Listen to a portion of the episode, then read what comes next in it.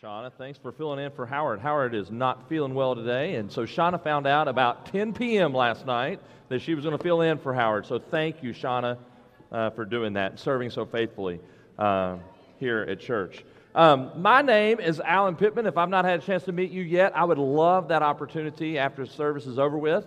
I have the pleasure of serving as a senior pastor here as well as one of the elders.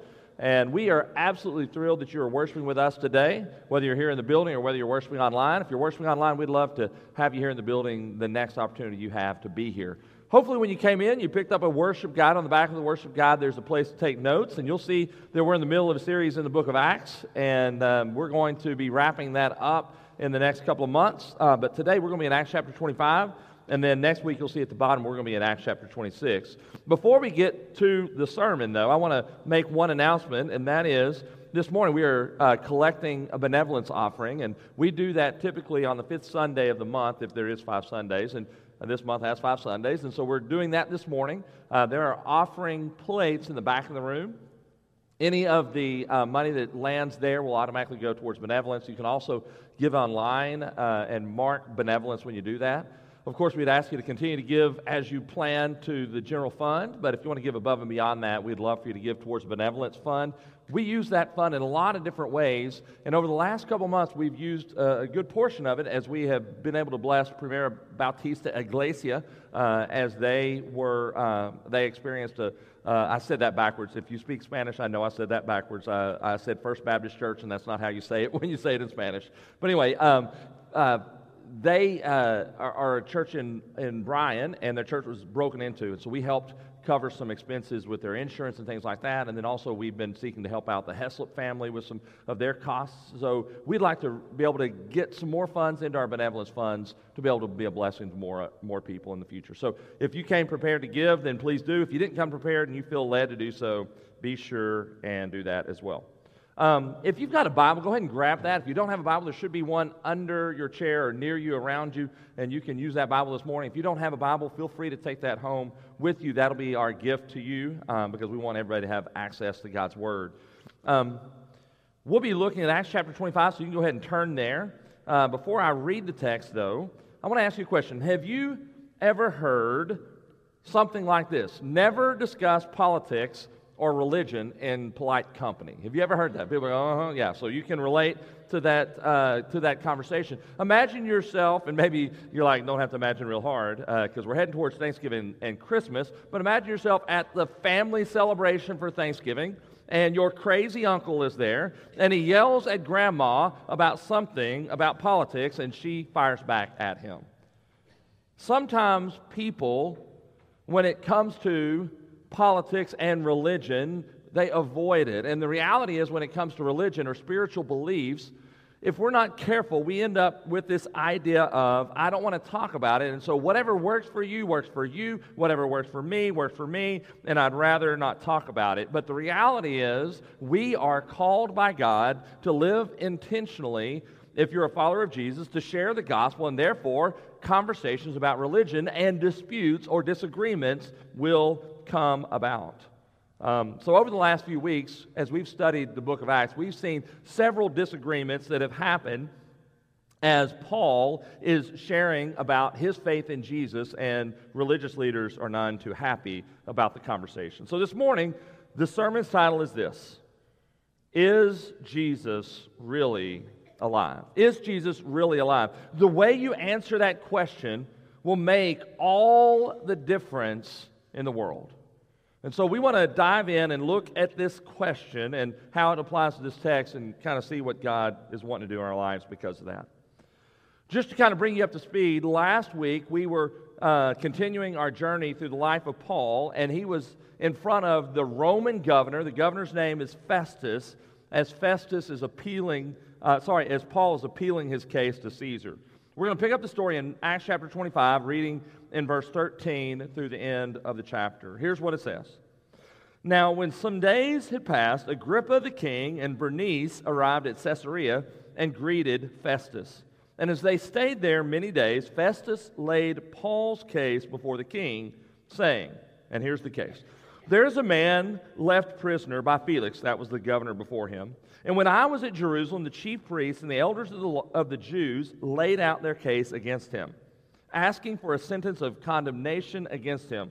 I answered them that it was not the custom of the Romans to give up anyone before the accused met the accusers face to face and had opportunity to make his defense concerning the charge laid against him. So when they came together here, I made no delay. But on the next day, took my seat on the tri- tribunal and ordered the man to be brought.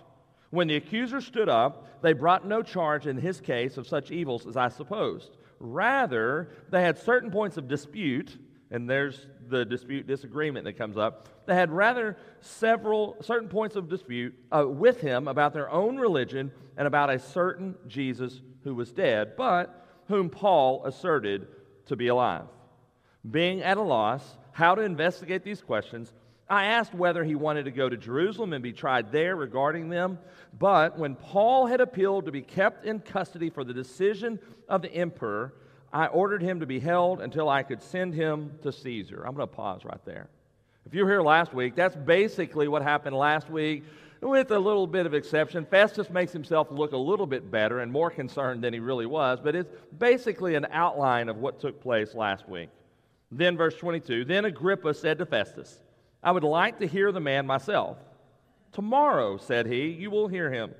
So on the next day, Agrippa and Bernice came with great pomp, and they entered the audience hall with the military tribunes, tribunes and the prominent men of the city. Then, at the command of Festus, Paul was brought in. And Festus said, King Agrippa, and all who are present with us, you see this man about whom the whole Jewish people petitioned me, both in Jerusalem and here, shouting that he ought not to live any longer. But I found that he had done nothing deserving death. And as he himself appealed to the emperor, I decided to go ahead and send him. But, but I have nothing definite to write to my Lord, talking about Caesar, about him. Therefore, I have brought him before you all, and especially before you, King Agrippa, so that after we have examined him, I may have something to write. For it seems to me unreasonable in sending a prisoner not to indicate the charges against him. As I said, this is repeating where we've been and now taking it a step further. As Festus says, I'm getting ready to send Paul to uh, Caesar but I don't feel like there's any charges that are sufficient of anything, and I don't want to send him to the emperor without some kind of notation about why I'm sending him. And Festus, would you please help me out here to write something to Caesar? That's kind of what's going on in this story. I want to give us a background of who we're looking at and what's going on. So here we are introduced to King Agrippa. This is actually King Agrippa II.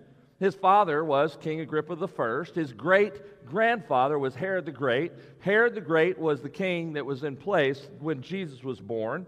And his father, like I said, is King uh, Agrippa I. And, and he is mentioned in Acts chapter 12. His father is. And his father is the one who was attacking the church. His father was the one who killed James, the brother of John. His father is the one who ends up being struck down dead by God because of what he had been doing. So that's a little bit about who everyone is there in the line of Herod Agrippa. It says that he brought Bernice with him. Bernice is actually his sister. And his sister, uh, I heard Lenny make a sound, and Lenny's thinking along the li- right lines. His sister had been married to their uncle, so she had been a queen. And then when that ended, she got married to another king. And in between, she kept coming back to live with Agrippa. It doesn't say it here, but his, history tells us that this was an incestuous relationship. So it was a little bit less than ideal. And here's Paul, apostle of God, who's being put on trial in front of Agrippa and his incestuous relationship with Bernice. But that's who these folks are. Now, it says that Festus goes, I mean, uh, Agrippa comes to meet him, probably because Festus is fairly new as the, the governor of Judea. And Agrippa has an interest in Judea, but the reality is, at this point, Agrippa is not ruling over Judea. Rather, Rome is taking control of it, and so Festus is directly in charge of it, while at the same time, Agrippa maintains authority over the things in the temple in Jerusalem, as well as naming the high priest. And so there's overlap of their responsibilities, and they're trying to kind of fill out the audience to figure out who each other is, and while he's there, he finds out about Paul. Um, Festus tells us that Paul is a prisoner left over by Felix. He's been there for two years. The religious leaders had asked Festus to condemn Paul, and he says, I'm not going to do that. And I've heard his case. He's not guilty of anything deserving of death. Instead, if you look at verse 19, he identifies what the real problem is. The real problem in verse 19 is what's going on here is there is simply a dispute about their religion. So in verse 19, if I go to the right place in my Bible, I will find it. It says there are certain points of dispute with Paul about their religion and about a certain Jesus who was dead, but whom Paul asserted to be alive. Festus knows that Paul does not deserve death, and yet Festus knows he needs to send Paul to Caesar because he's appealed to Caesar, and he doesn't want to offend Caesar, and he needs something to put in writing about why he sent Paul. He doesn't want to simply say, Paul asked to come here. He wants some kind of charge to list there. And so in verse 21 or 2, we see 22 that uh, Agrippa says, Hey, I want to hear Paul. I want to hear him myself. And then there's a description of how they come into the assembly hall. They come in with great pomp and circumstance. There's a high display of their, of their royalty and of their high status. There's military officials and prominent men there. And, and Festus begins to tell the crowd hey, the Jews are shouting that Paul should be killed, but he doesn't deserve death. We see the story over and over again repeating itself. And so at this point, he says, Agrippa, could you help me out? As I said in verse 19, we see the central problem is what do you do with the resurrection? You see, Paul in the previous chapters has been telling us, I'm on trial for one reason, and that one reason is resurrection of Jesus. So Paul knows why he's on trial. Festus is able to look through and see what the real problem is. It's not a matter of civil law, but rather it's a religious dispute. So that's kind of what's going on here. I want us to spend the time now looking at verse 19, and then we're going to also look at 1 Corinthians 15, and we're going to see the centrality of the topic of the resurrection and why it matters. So, on your notes, you can see that this is not simply a matter of disagreement when it comes to the question, is Jesus alive? It's not simply something we have a disagreement about or a dispute about. It's something much larger and much more important than simply a disagreement. In verse 19, when it says points of dispute, the Greek carries with that a forceful difference of opinion. There's a huge amount of difference of opinion on it. You're like, Alan, I don't even know why we're talking about this right now. We're in a church. We kind of celebrate Easter. We know that Jesus is resurrected from the dead. But the reality is this sometimes we can say with our mouth that we believe in the resurrection of Jesus and we may live differently. And we also live in a culture that wants to say, you can believe that Jesus raised from the dead, you can worship him, but I'm going to worship another way. And the reality is, at the central point of all aspects of life lies this question that we must answer, and that question is Is Jesus alive? How we answer that question will make all the difference. Paul claimed or asserted that Jesus is alive, and it all goes back to this. How does Paul know that Jesus is alive? We see it described two times already. We see beginning in Acts chapter 9 and then a couple of chapters ago. And then next week, we'll see him repeat the same story. So, three times in the book of Acts, we're told the story of Paul. And the story of Paul goes this way He was trying to persecute the church. He's on his way to Damascus to persecute the church when all of a sudden a bright light from heaven shines down. A voice comes from heaven, and it is Jesus himself, and he sees the resurrected Jesus. So, Paul, in his experience, knew that Jesus was alive, and because of that, his life was literally changed. The mission of his life completely flipped. He went from wanting to imprison and kill Christians to going everywhere to everyone in all circumstances, preaching the name of Jesus. So, what was the message that Paul preached? We sometimes call it the gospel. We sometimes call it the good news of Jesus. Sometimes we call, talk about salvation. What is the gospel all about? And I want to share the gospel this morning.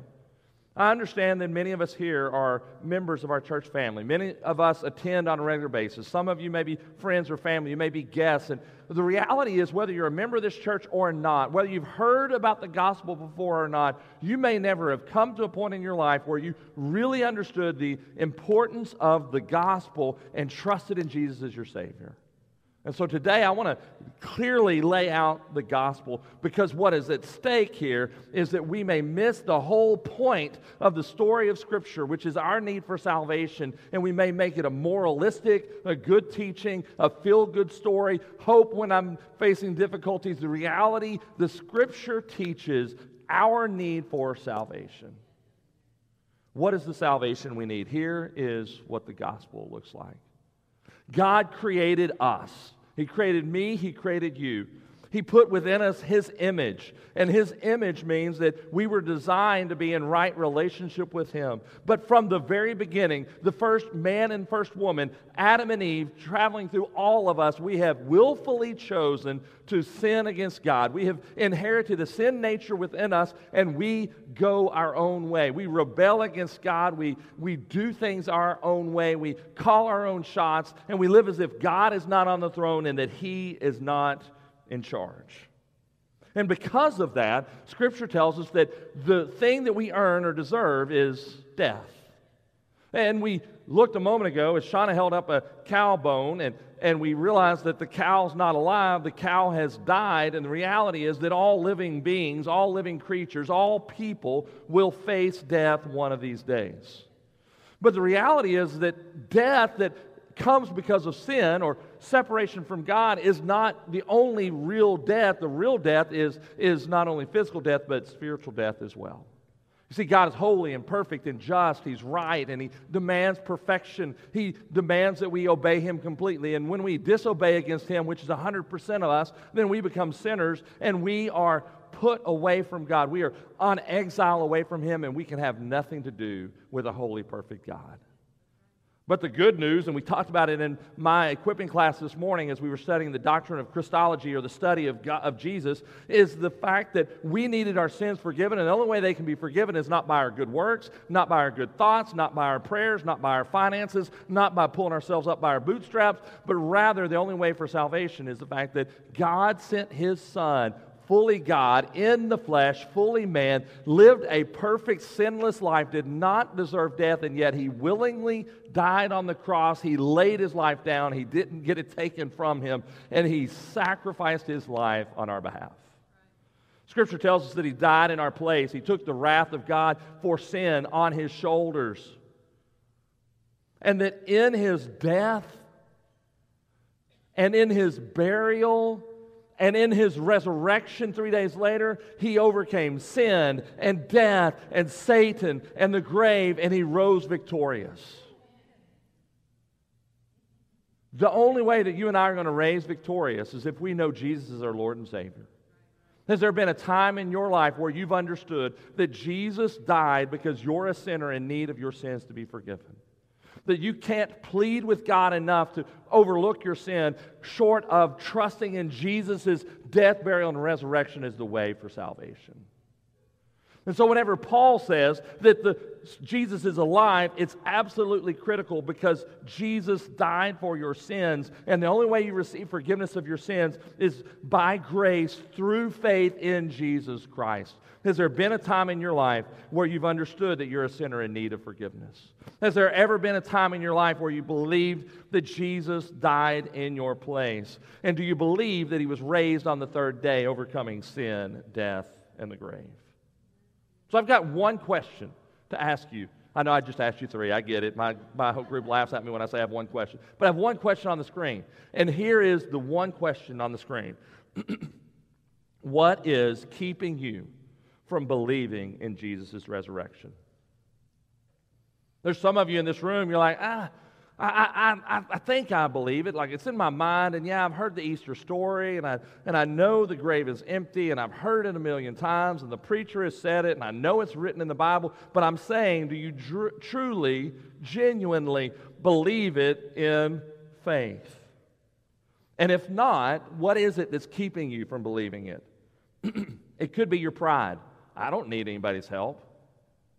It could be a lack of faith where you just don't even believe. You're like, that's hogwash. I don't even know if people use that word anymore. That's crazy talk. Like, it's not real. Like, how could God come to the earth and die and then be raised again? Maybe you think it's maybe it's a lack of faith. Maybe you think it's outdated. Maybe you think, well, it's a nice thought, it's a sweet story, but it's just a fable, it's just a myth, it's just a church story. It doesn't make sense to you. My question to you is this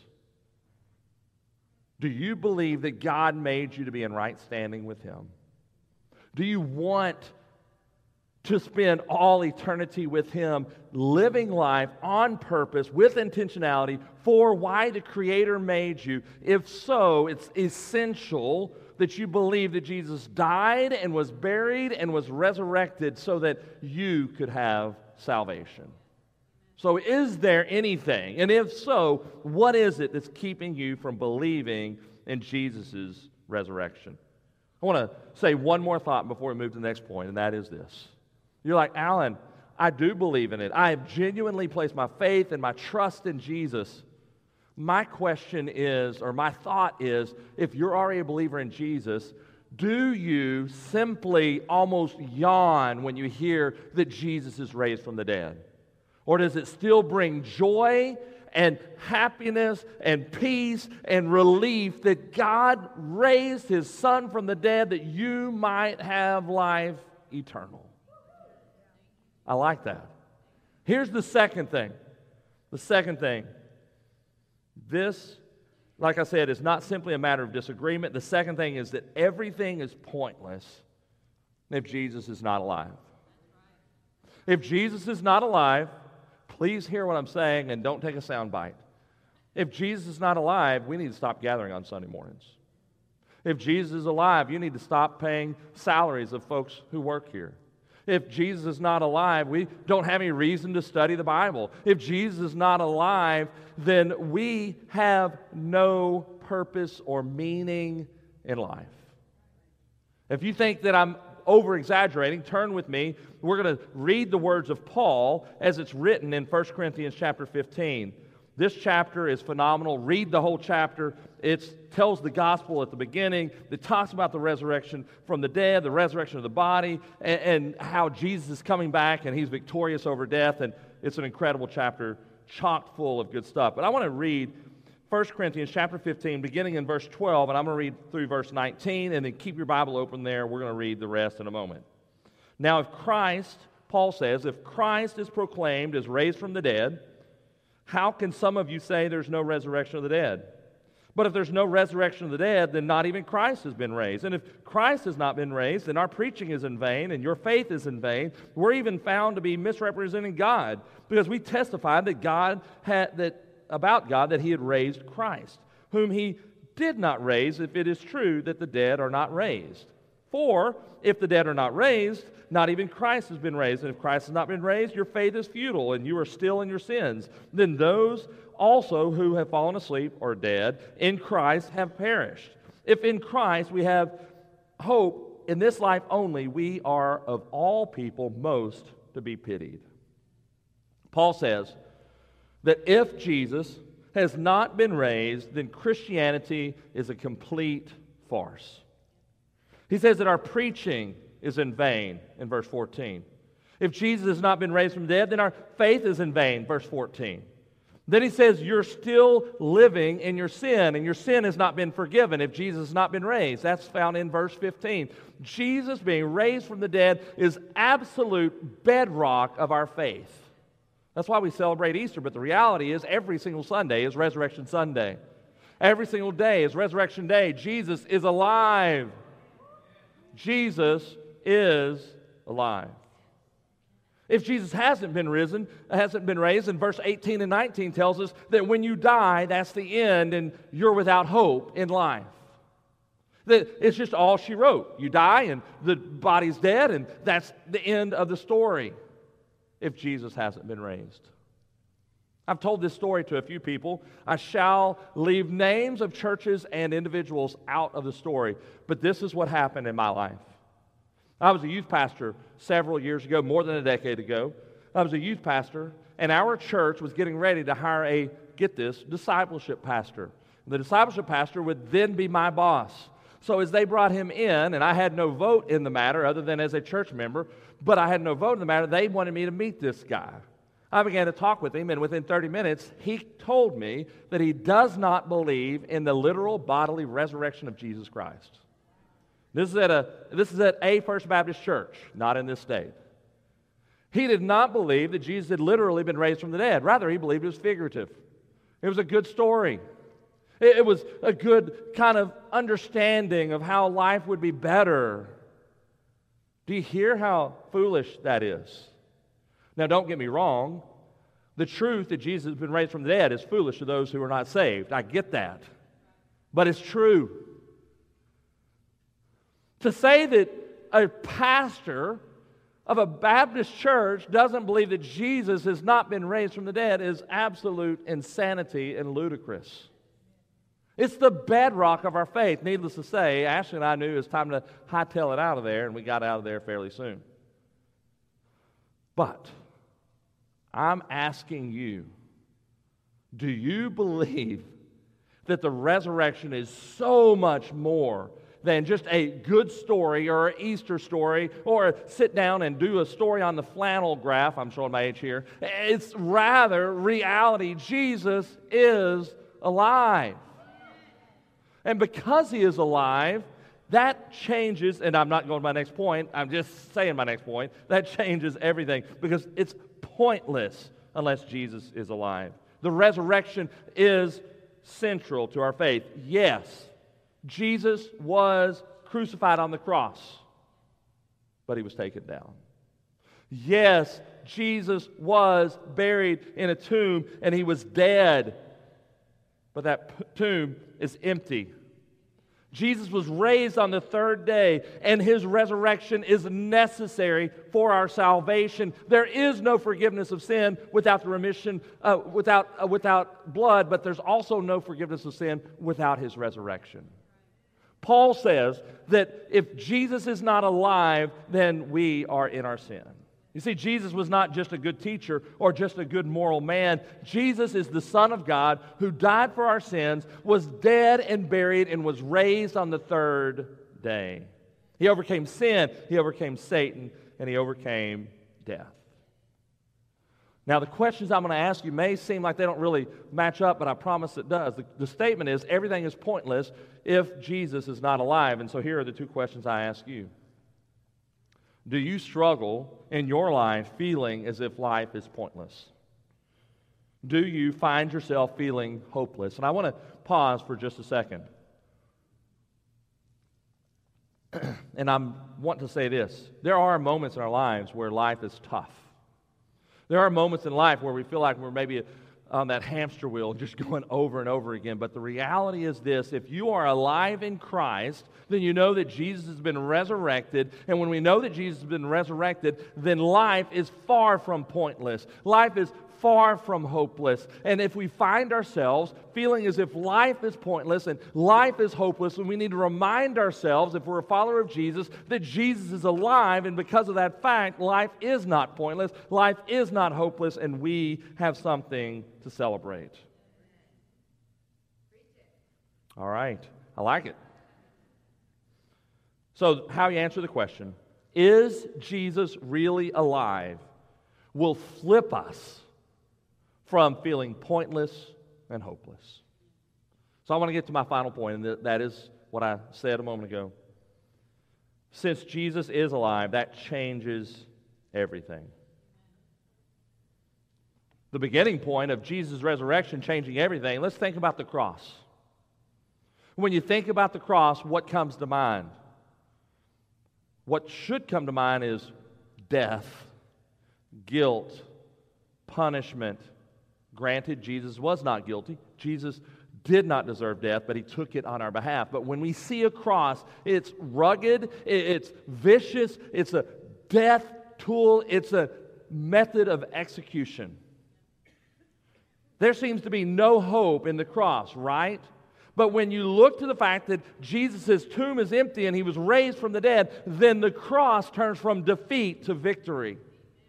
It turns from torture to, to, to celebration. It turns a tragedy into a triumph. So we read 1 Corinthians chapter 15, those verses talking about what if the resurrection didn't really happen and how it was pointless and all that. And now Paul flips the corner and he reminds them, but Jesus is alive. And based on that, what, what does that mean? So let's look at verses 20 through 22 of 1 Corinthians 15. It says, But in fact, Christ has been raised from the dead the first fruits of those who have fallen asleep. For as by a man, talking about Adam, came death, by a man, meaning Jesus, has also come the resurrection of the dead. For as in Adam all die, so also in Christ shall all be made alive. All who believe in Jesus will be made alive. You see, Jesus was resurrected, and his resurrection brings life. People are changed from being spiritually dead into being alive with God. If you've placed your faith and your trust in Jesus, you don't put your faith in a dead man. You put your faith in, in the reigning, ruling king, and therefore there is life and victory, and we are alive in God. The fact that Jesus was raised from the life changes condemnation for our sin into celebration of forgiveness and freedom that's found in Christ and in Christ alone. We're no longer to live our lives for ourselves, but our lives have been changed so that because of Christ's resurrection, we're to walk in obedience to God. The only way that we have power to walk in obedience to God is the fact that He gives us that power. And the only way we experience that power is through His alive, being alive. The fact that He was able to uh, be victorious over sin gives us victory over sin. It changes our sinful hearts so that we no longer want to pursue our way and we want to follow Jesus' way. And as a result of that, sin within us is killed. It changes anxiety into hope. His resurrection changes futility into purpose, it changes defeat into victory. Too often, we fail to realize the resurrection life and the victory that we have in Jesus. Now, I want to be really careful here. What I'm not preaching is a name it, claim it kind of faith. What I'm not preaching is, is, is a prosperity gospel, but rather what I'm preaching is the truth that because of Jesus' death, burial, and his resurrection, you and I have hope, and we have purpose, and we have meaning, and we have victory. That does not mean we get our way every time. It doesn't mean life goes the way we want to, but we can walk in confidence and boldness because of who Christ is and who he has made us in him. So we have victory because Christ is alive. But the reality is, too often, we live functionally as if Jesus were dead. And what I mean by that is, if we're not careful, we end up walking through life failing to realize the resurrection life and the victory that we have over sin in Jesus. We'll resign ourselves and go, well, you know what? I'm just an addict and I can't quit it you know what, I just, I'm, I'm caught up in a life of sin and I can't walk away from it. Or my past is so dirty and, and God can do nothing with it. The reality is that we have been called to walk in obedience through the power of the Holy Spirit that is within us, and the only way we can experience that is by trusting in His resurrection.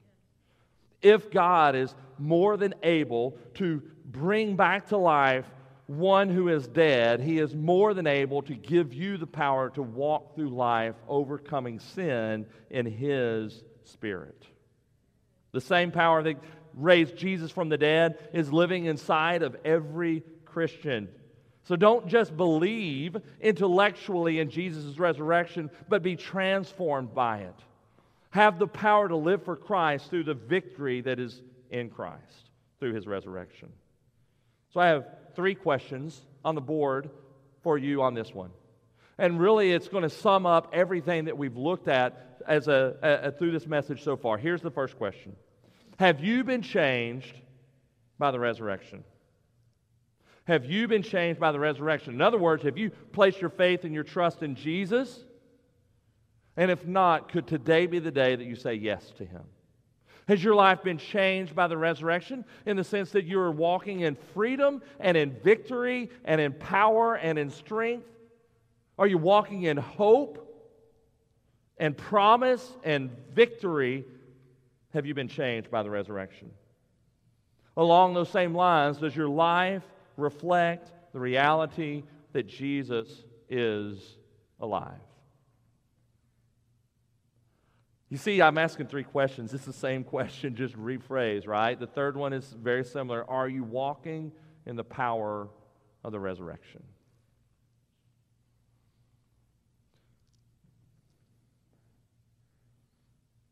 Because of what Christ did on our behalf, it changes everything.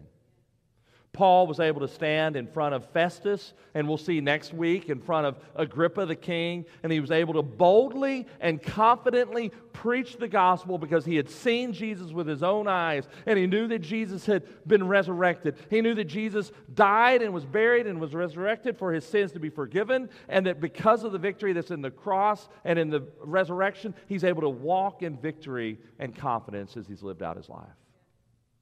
So, here are the things that I want to leave with you this morning. In just a moment, we're going to sing a couple of songs. And at our church, we typically have two songs for a response, and you can respond in either one of those songs in a variety of ways. And you can respond by giving in the offering. You can respond by dropping your connection card. That'll be happening in the second song as some uh, offerings will be, I mean, the offering place will be passed in.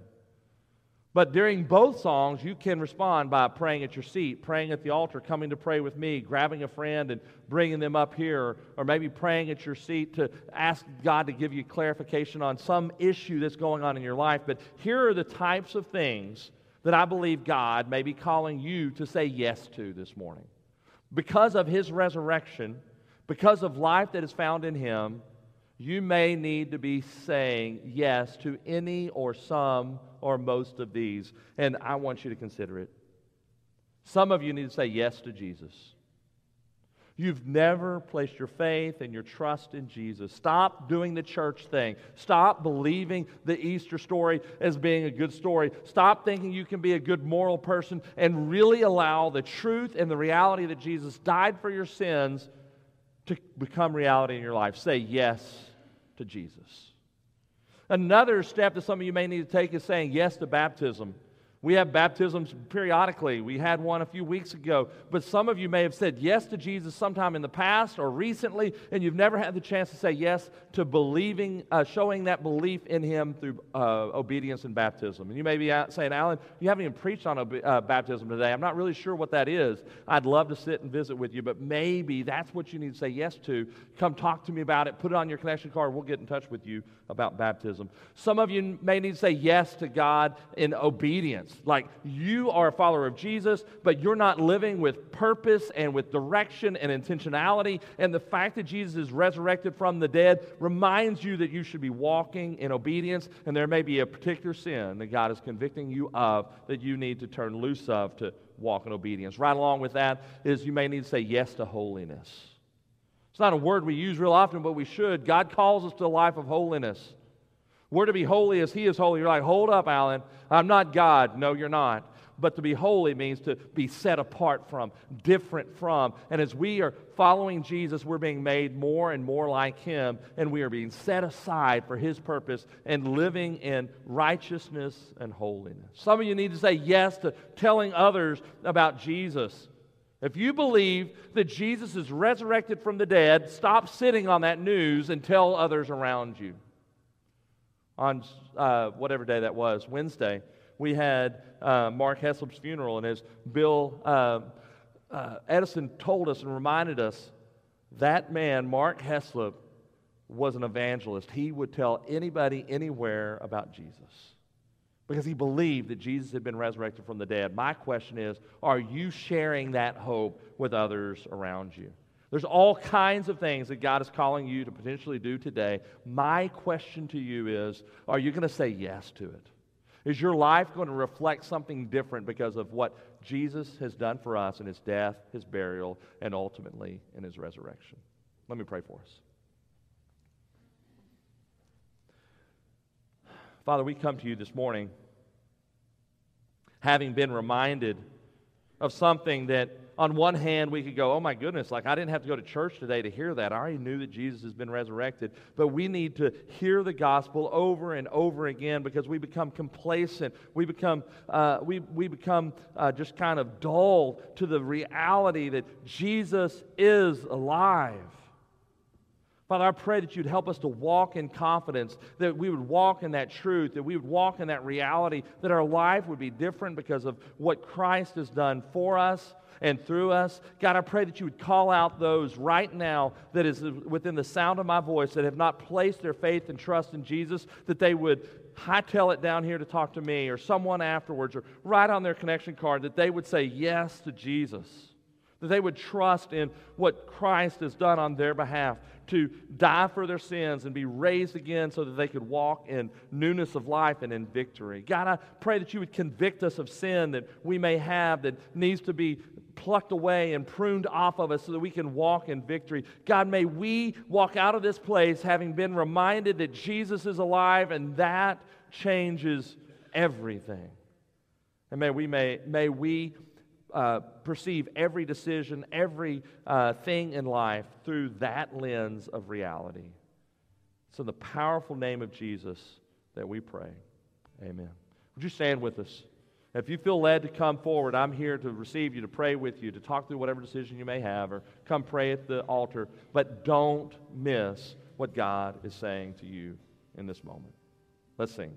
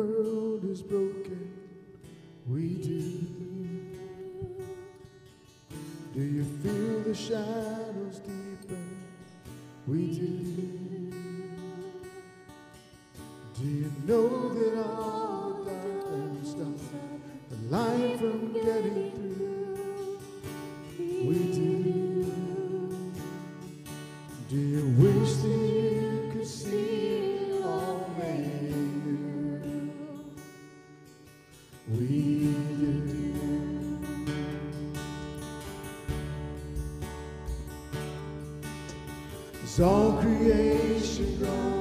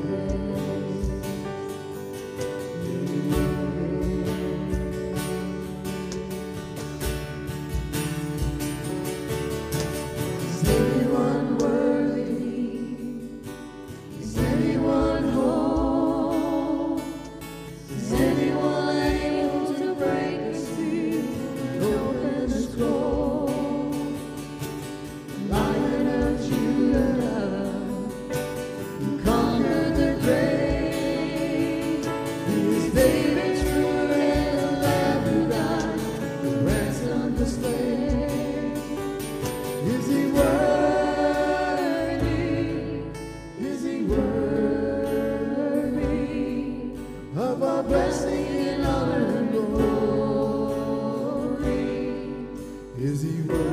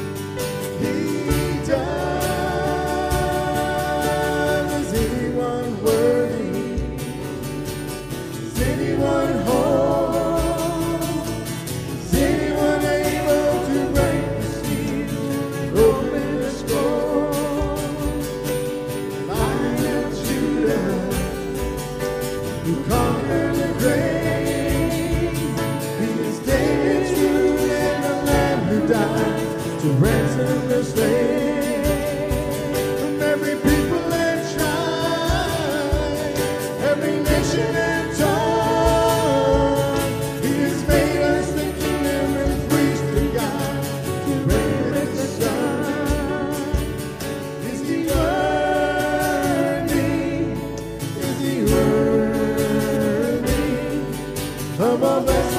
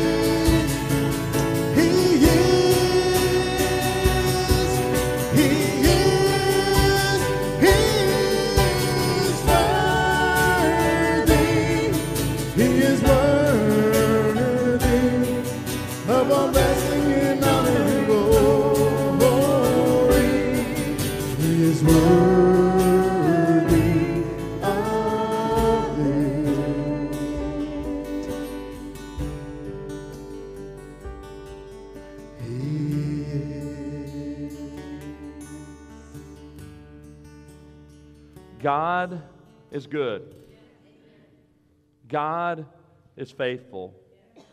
And I don't know, again, I'm not preaching prosperity or name it, claim it stuff. I'm just simply saying, whatever you're facing in your life today, if you're a follower of Jesus, if it's good stuff, bad stuff, challenging stuff, sin on your part, stuff that's coming at you, attacks coming your direction, whatever it is, have faith and confidence that you can and you should walk in victory, not because of who you are, not because of what you've earned, not anything, but because of the grace of God that is displayed in victorious power through the resurrection of Jesus Christ. And may we walk in that confidence and that, and that truth. And may we proclaim that truth to all those that are around us. I want to go ahead and invite a couple people down here. I'm going to ask Diana to come up here. I'm going to ask the Medlocks to come this way. Diana's, uh, go ahead, Diana, come on. Diana's uh, name's not going to be on the screen, but hopefully the Medlocks are. Um, Tony and Jennifer Medlock have just joined our church. They've been a part of us for a while. They've officially become members. And y'all can just stand here on the, on the floor. Um, so this is Tony and Jennifer. And in just a moment, when I dismiss, I want to ask y'all to come down here before you leave here and greet these family, this family, and say, "We are so happy that you're a member of our church." If you're not a member yet, maybe you should follow suit. And then also come down here and thank Diana for 25 hard years. Especially these last five years. Her boss is difficult. I, uh, stop. Hey, there's a reason why I didn't give you a microphone today, Diana. God is good. And as we leave from this place, as we are dismissed, we are walking in the victory of the resurrection of Christ, and we're doing it as a church family, and we're celebrating what God is doing in and through us and in our midst as we're seeking to be disciples, make disciples, be the church to the glory of God. So come down here and thank these folks and welcome them, and thank Diana for what they do as a part of our church family. You're dismissed.